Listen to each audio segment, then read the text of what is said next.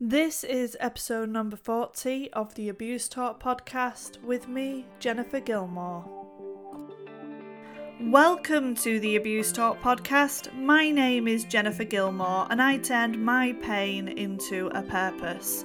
I'm an author and advocate for women in abusive relationships and believe that together we are louder.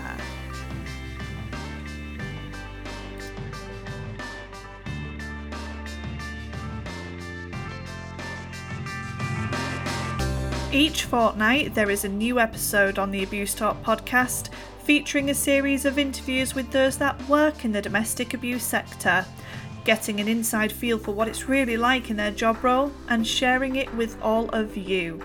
There's also a chance for you to join in with a conversation by leaving a voice message. Head to our website and go through Anchor.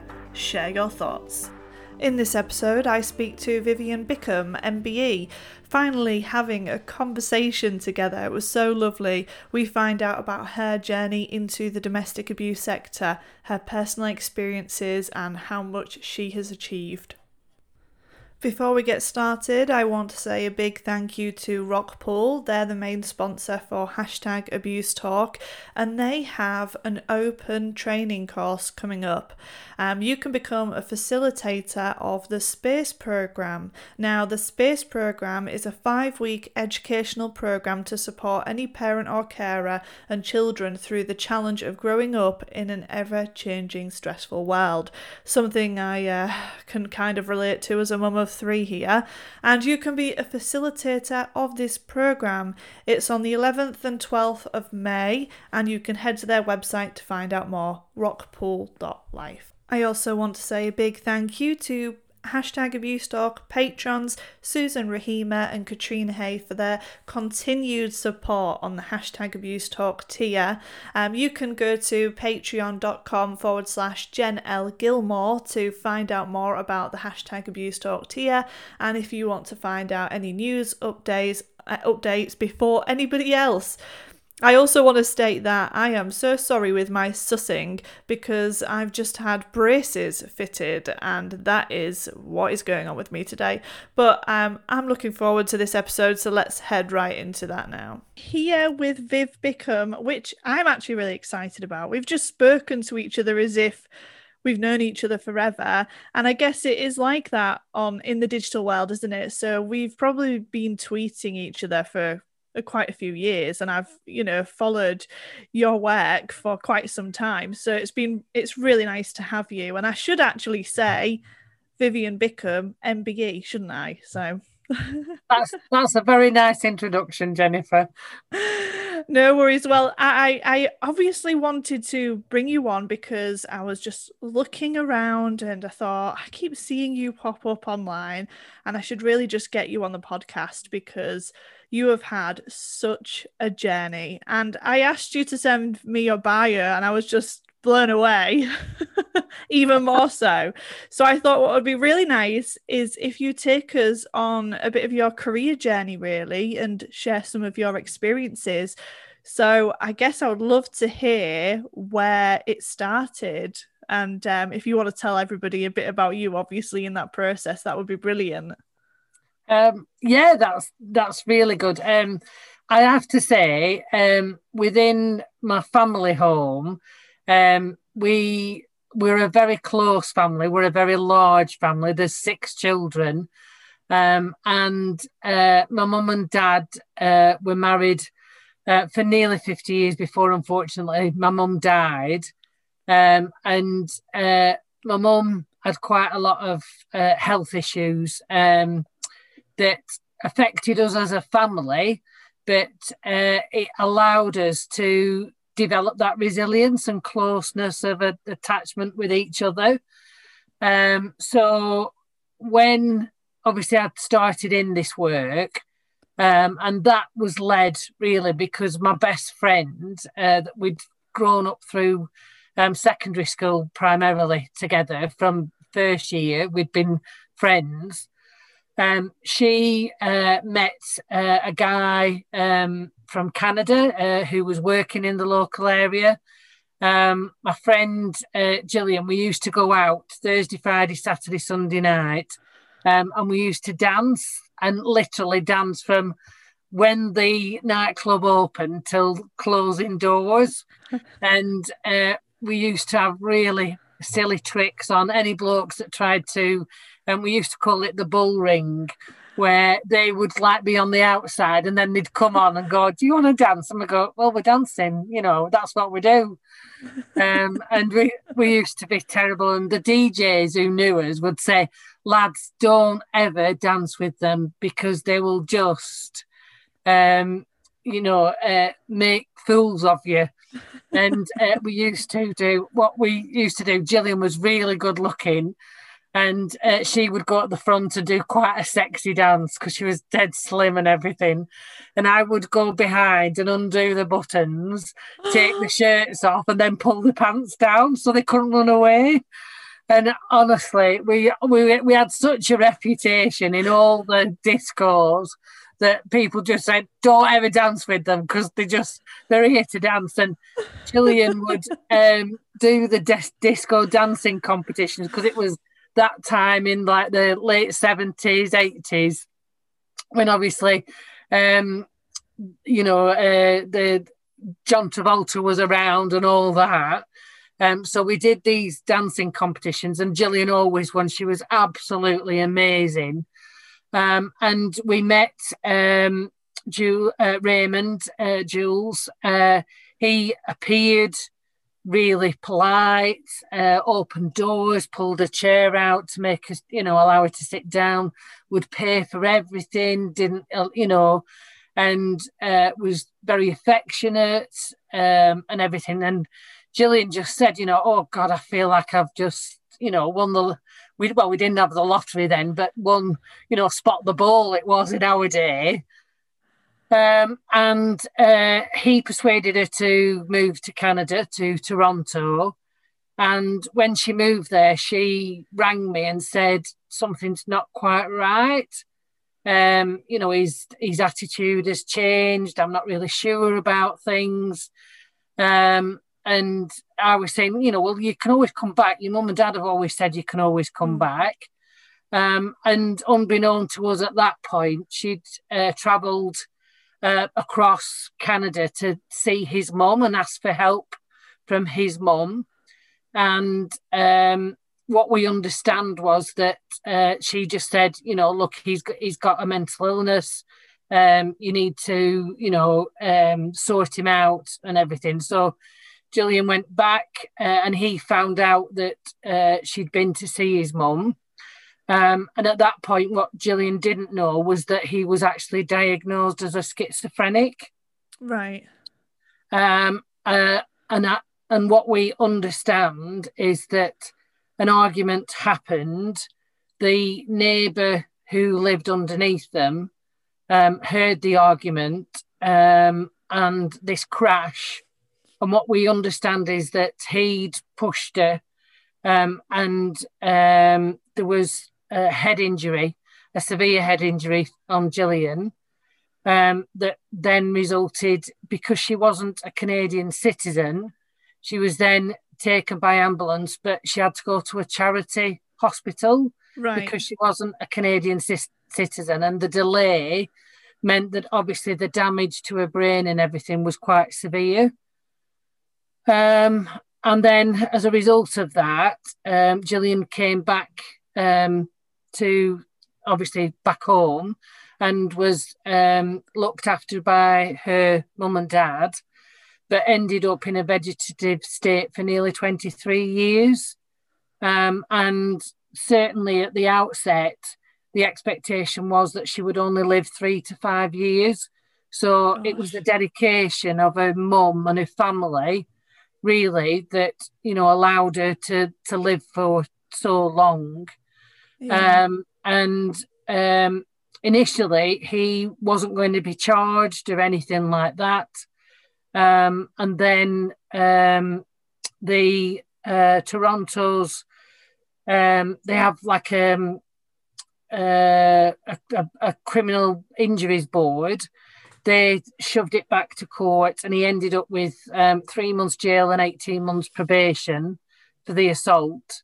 But when Gillian actually died, the coroner at the time, Michael Singleton, said that he recorded a verdict of unlawful killing, and actually asked the Canadian police to reopen it as a murder investigation.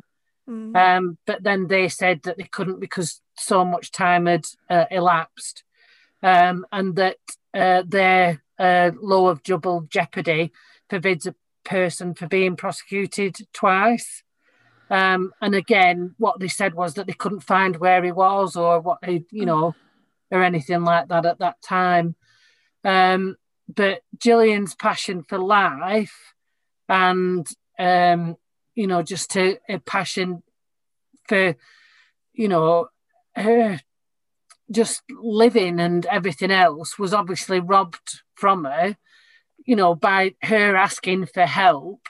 Mm. And it, for me, it just didn't seem right. So I got involved with victim support at that time, and became a volunteer visitor for them. And then a job came up with, at that time, Blackburn Darwin District Women's Aid. And I went on to work for them and expanded the service from one refuge to 3 refuges.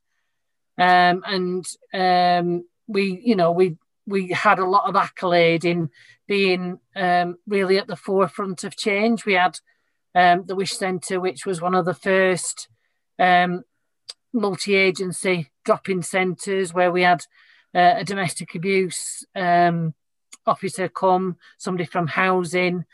And I can only say that without the help at that time of another friend who is just amazing, Linda Thompson, she taught me absolutely everything about domestic abuse and obviously how it impacts not just on women but on children. And actually Linda was the one who's set up virtually every refuge. She's so good at getting a good bargain basement deal. And she's incredible. And I've said when I go for my MBE, she's coming with me, because without her influence, I certainly would not have achieved so much. She was just incredible.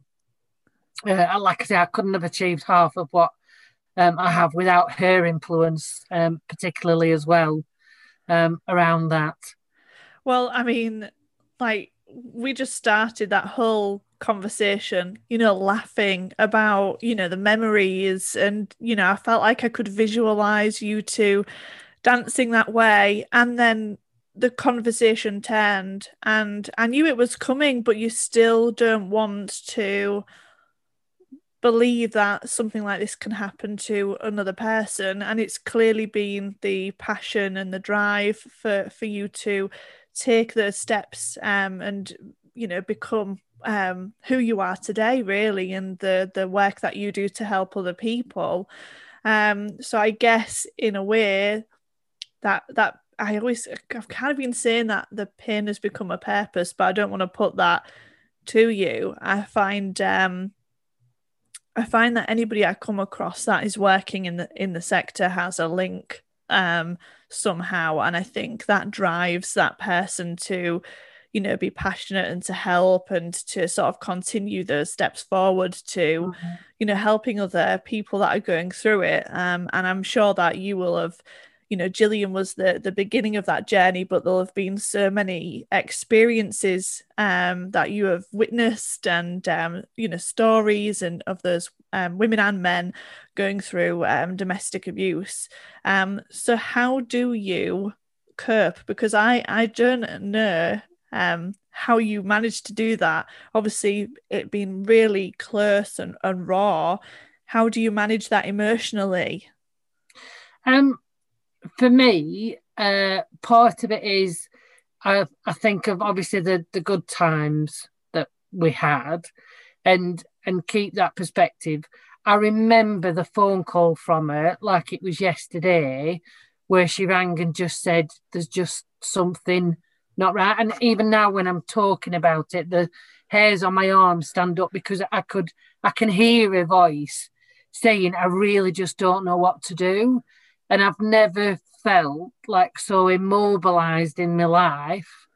But I think one of the passions that keep me going is working, you know, with agencies like Safe Lives, who do the Reaching In project, that, you know, with they started during COVID, you know, doing things that you think actually can make a difference. Mm. And I think that gives me a balance. The other aspect is I am very blessed in that my own family are really supportive, and I get a lot of joy from seeing them happy and everything else. A lot is about self-care and recognising, you know, when that trigger happens, sometimes they recognise that I just have to go and be on my own and do that aspect for me. I'm a real believer in hypnotherapy. And again, this is perhaps a bit of a distraction, Jennifer, but I would love to hypnotise perpetrators. And we did a bit of a pilot once when we were working when I was working at Changing Lives, and the feedback was really positive. And I always think, particularly, you know, being able to do self-hypnosis, do calming, grounding techniques, really just, you know, gives me an aspect of, I have a lot of gratitude in my life. And, you know, that is what keeps me, I think, purposeful on, there is, you know, some aspects of life which are horrendous. But actually, and my mum was a real believer in this, in justice. My mum was from Belgium, and when she was young, she was very olive-skinned and got to the grammar school, but she was never allowed on the photographs at the grammar school because of her skin colour. So she was a real advocate in, you know, you've got to, you know, accept people for who they are. You've got to, you know, be equal and diverse and everything else. And, you know, there's always a backstory to things. So, you know, don't, like, you know, people say, don't judge a book by its cover. You know, let's get behind what's actually going on for somebody. And I think as I've developed throughout my career and done aspects of different therapeutic training, etc., that gets a real understanding of, you know, we all have boulders that we drag along sometimes, and it's, you know, sometimes having the key to, you know, cut the cord and let it go. And I've certainly seen the benefit of that through therapeutic intervention. And, you know, I think that's what gives me hope all the time, that when people say, oh, I'll never get over this, well, actually, you know, there are options, and never say never. And that was, I always remember my mum saying that, never say never, Vivian. You know, there's always opportunity, there's always hope. And I think that's a principle that I really value and believe in. Yeah, so my husband used to say to me, because I ended up in a relationship with him pretty much straight after my abusive one had ended, but he was like a hero, so that's fine. He looked after me, he was a friend. And he used to say to me, even the word hopeless has the word hope in it. And it sounds so corny and cheesy when I think about it now, but I remember this energy that it gave me, you know, to think, you know, I can get on a little bit further. And there is quite a lot of material out there, and I don't know what you think about this, but I find that if you look for it, you can find it. So I self-referred myself to go on the Recovery Toolkit in Hull, which is, they've called it the Brave programme here. I self-referred myself, which they said is so unusual to do, but I was obviously willing and needing that support. But if you don't put yourself out there, I find it's quite difficult to find support because you wouldn't necessarily think it was abuse. You've got to actually realise that it was an abusive relationship and this was abnormal, especially for things like emotional abuse, coercive control. You might actually end that relationship might end, and you might go years before recognising that is a wrong type of behaviour and the depths it has taken on you as a person. So I don't know what you think about accessibility. Obviously, you've got years of experience. How do you find accessibility for victims and for those that have come out of an abusive relationship? I think we're getting better, and certainly like Sue Penner's programme, like the Recovery Toolkit, and the developments that, you know, companies like Rockpool do, you know, and develop their strands of, you know, accessibility to family models as well. Because I think one of the first things I learned very early on when I worked at Women's Aid was that I was going and talking to women and they were saying, "You're telling me to leave, you're telling me to go into a refuge, but I still love him. I want something for him. And until you can give me that, I don't see what benefit you're going to give me." So I learned very early on, it is about options and choices. I think it's also very much about an education that is tailored to the individual, because again, when we started initially doing courses, you know, for survivors of domestic abuse, well, I'm not going to go to a children's centre and hold my hand up and say, "Oh, I'm going to write my name down for that one," because then it's out in the public domain that, you know, I've got trouble at home. So the creativeness and being able to bring it in. Sometimes we did one, I remember we did a course for the South Asian community, and we called it a health and safety course, because what the people in the community said was, if you'd mention anything about it's a women-only course and everything like that, the men will suspect. So we said, "Well, you tell us what we could call it." So they said health and safety. So that's what we did. And we then were able to get women to come, and we talked about their health and their safety under the disguise of what abuse is, you know, what constitutes. Because again, when you speak to women initially and talk about coercive control, they have like, what are you talking about? You know, they don't necessarily have an understanding of what gaslighting is. They don't necessarily understand that, you know, because he's ringing me 40 times a day, but he's doing that because he loves me, you know. And it's that change in those perceptions that it's like a trickle feed. You can't just say to somebody, "Look, that is abuse." You know, they've got to have that self-illumination themselves. That makes sense. Yeah, it does make sense. And I love that idea, to be honest, of health and safety. It makes perfect sense. And, you know, you put in, especially if somebody's in that relationship, you're putting them at risk really by going to a programme. And obviously things have been a lot more difficult now because of COVID, in terms of actually being able to connect. And obviously you've mentioned Safe Lives, Reach In. So would you like to sort of elaborate on that for us?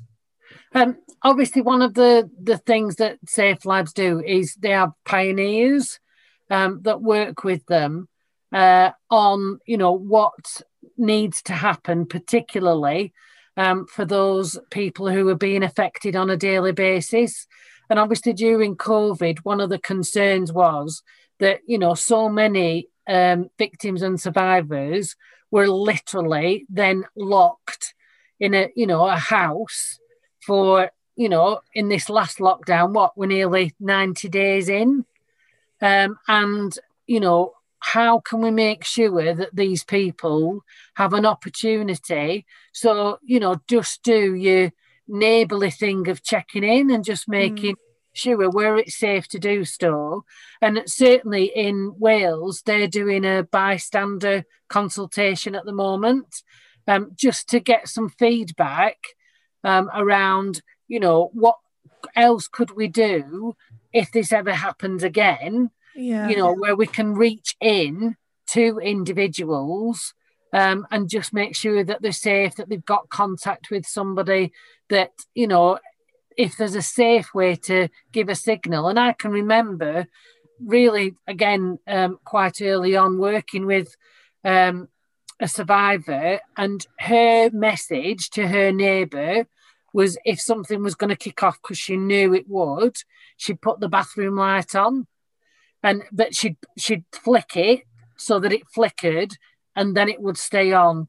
So the neighbour would know that there was something going on. Does that make sense? Yeah, it does. And it's really sad, you know, hearing, you know, examples like that, because we just do want people to leave that relationship. And it's really easy on hindsight for me to look back. And I remember I left multiple times and I went back. And it's easy for me to look back and say, I know why I did that.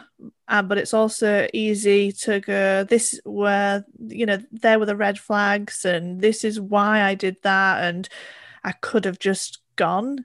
And it makes it a real struggle when you're supporting a person that's in that relationship, and you do want that realization, don't you? But in a way, and I don't want to say it's the full responsibility of that person, but it had to be me that made that decision to get out. It had to come from me, because like you mentioned, the whole, but he loves me, you know, he's doing that because he's protecting me, he's doing that because he's got my best interests at heart, and nobody in the world will do that for me, because he, you know, that's him and that's how besotted he is with me.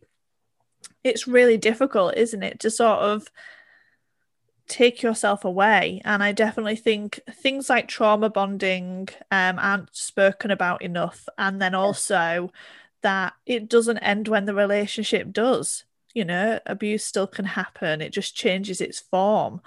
And it's really, really difficult situation. So I think creative ways, you know, you mentioned creativity in how to address like a program with health and safety. Obviously, neighbours have been creative in that way.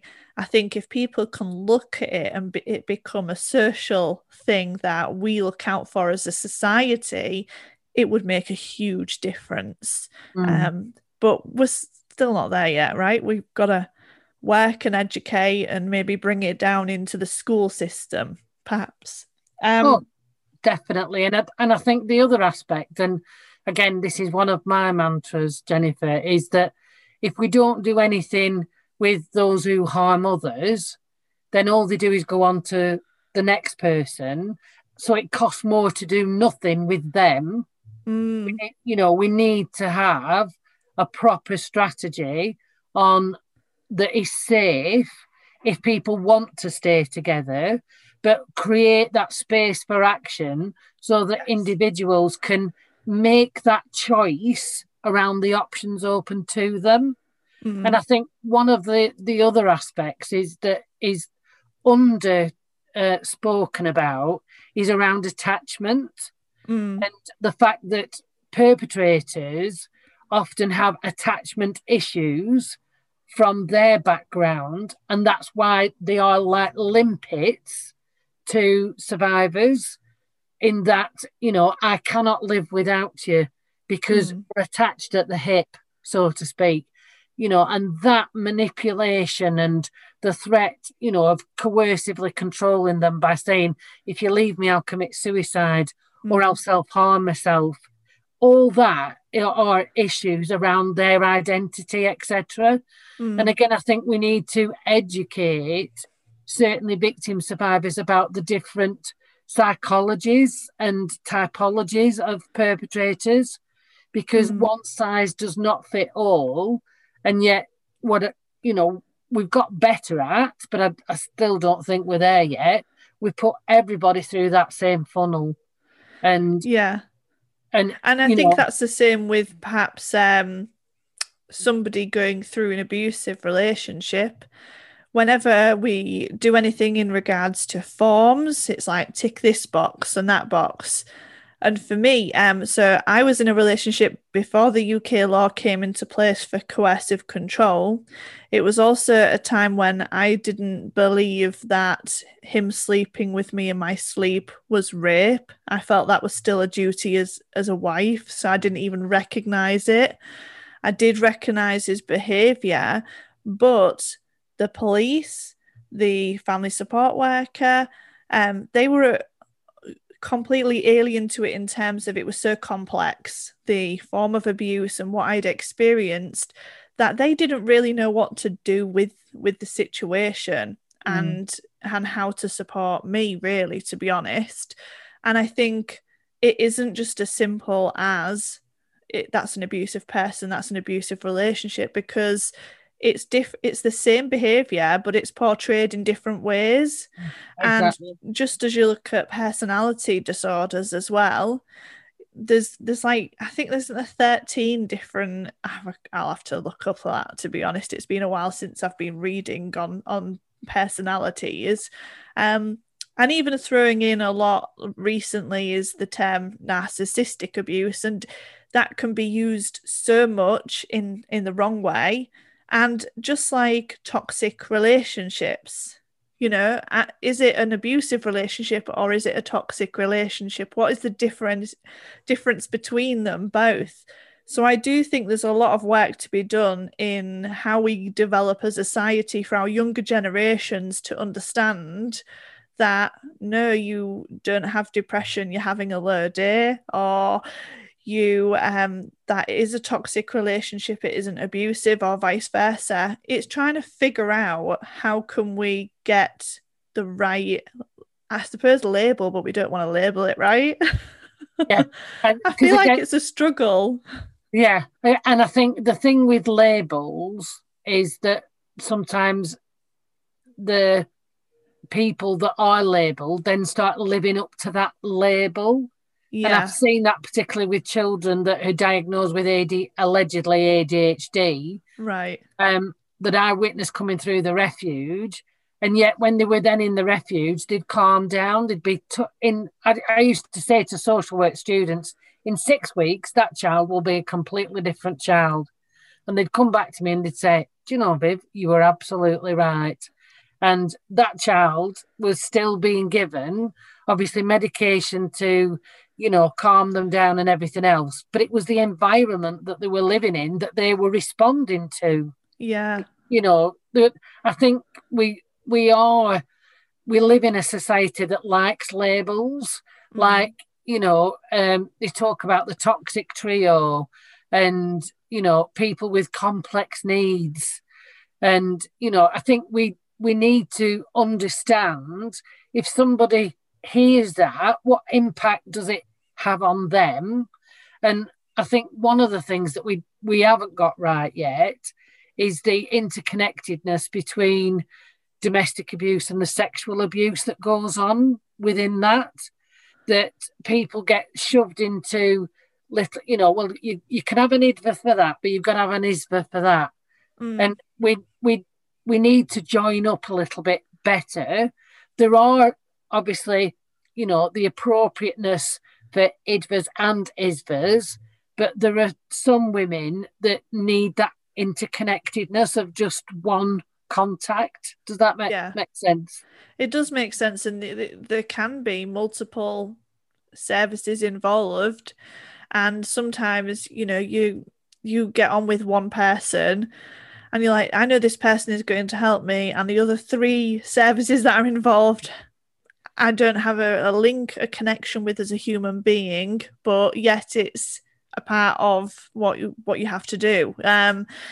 So yeah, it's a long way to go, isn't there? But I mean, we've digressed a bit. Let's talk about your MBE, because I'm assuming you were meant to go and get it. I don't know if has it been delayed?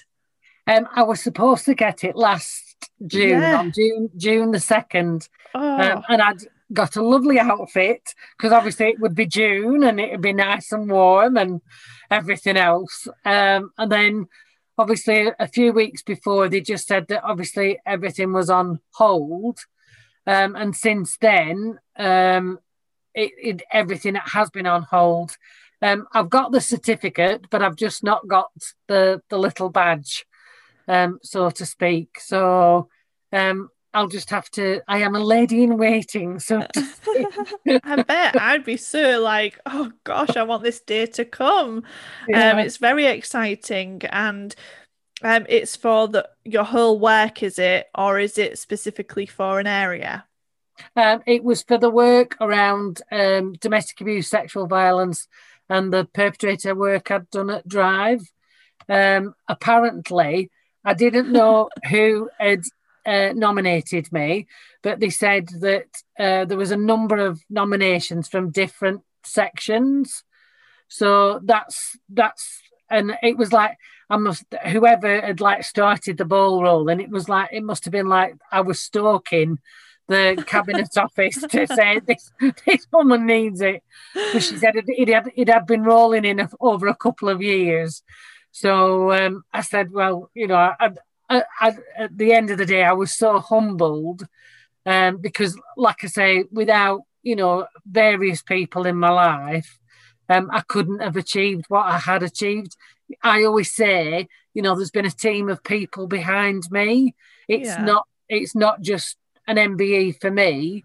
It's about all the people that I've worked with and who have been as dedicated and as professional as me. You know, they've achieved it as much as I have, really. Oh my goodness, I mean, it's amazing. I hope you get that day. You'll have to keep me posted so I can share the news with everyone, but I'm sure I will see it anyway, to be fair. Well, I want to say, you know, a huge thank you for giving up your time. I know it's valuable, and thank you for all the work that you have done in supporting, you know, the multiple services that you've made a difference to, and probably hundreds of or thousands of women and people living in abusive relationships that you've helped. So thank you so much for agreeing to do this. Thank you for asking me, Jennifer. It's when I look back, I just think, so I call myself sometimes the dinosaur of the DA world, because it you know, it does seem like I've been here a very long time. But having said that, I have seen so much change for the better, and really look forward to even more enhanced support and safety measures with the DA bill that's coming in. I know it needs a few tweaks, but it's better than nothing. And it's all, at the end of the day, it's all moving in the right direction.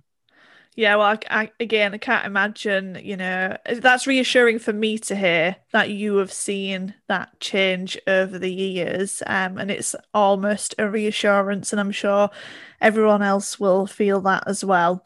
So thank you once again, Vivian Bickham, MBE. Thank you, Jennifer. It's been an absolute privilege and pleasure to talk to you.